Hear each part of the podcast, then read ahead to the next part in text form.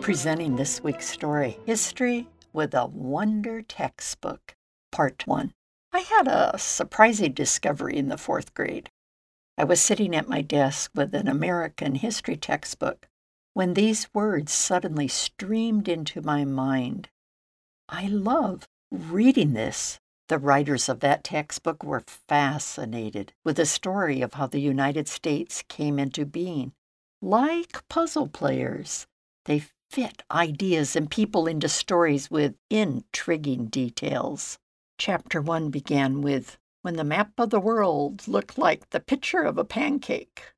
World maps looked ridiculous before the 1500s. They were based on little exploration.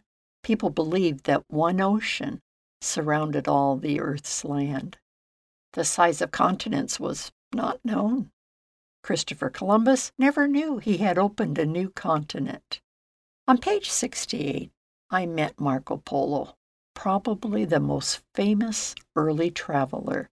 He recorded his adventures and discoveries into a book which lighted imaginations and stimulated travel.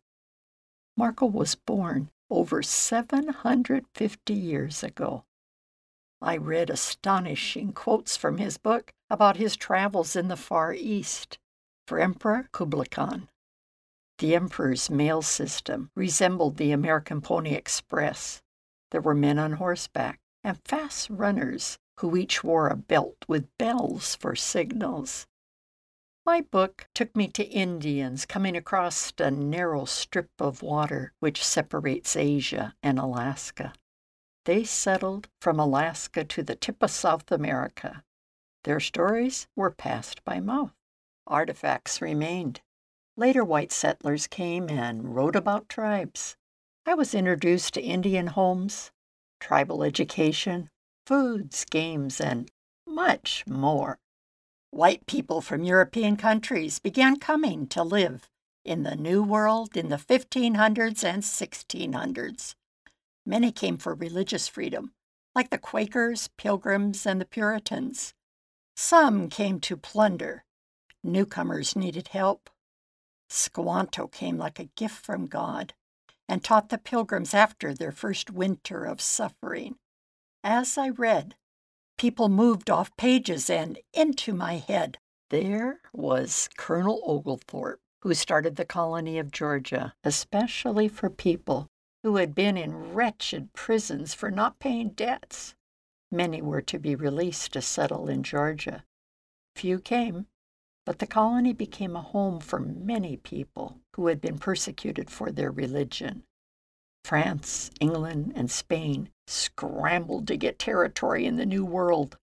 They sent settlers, which led to disagreement and war between the countries and with American Indians. By the 1760s, there were settlers who wanted independence from Britain for the 13 American colonies. The British king foolishly ignored American requests for representation in the British Parliament, especially regarding taxes they were forced to pay. In 1775, the American Revolutionary War began. One year later, the American Declaration of Independence passed. In 1783, the United States of America officially won freedom from Britain. Amidst those events were people and their stories. In our next episode, we will meet a man who left France to fight in the Revolutionary War. This is Barbara Steiner, realizing that the history of my country is a mixing pot of stories Enjoy www.thisweekstory.com.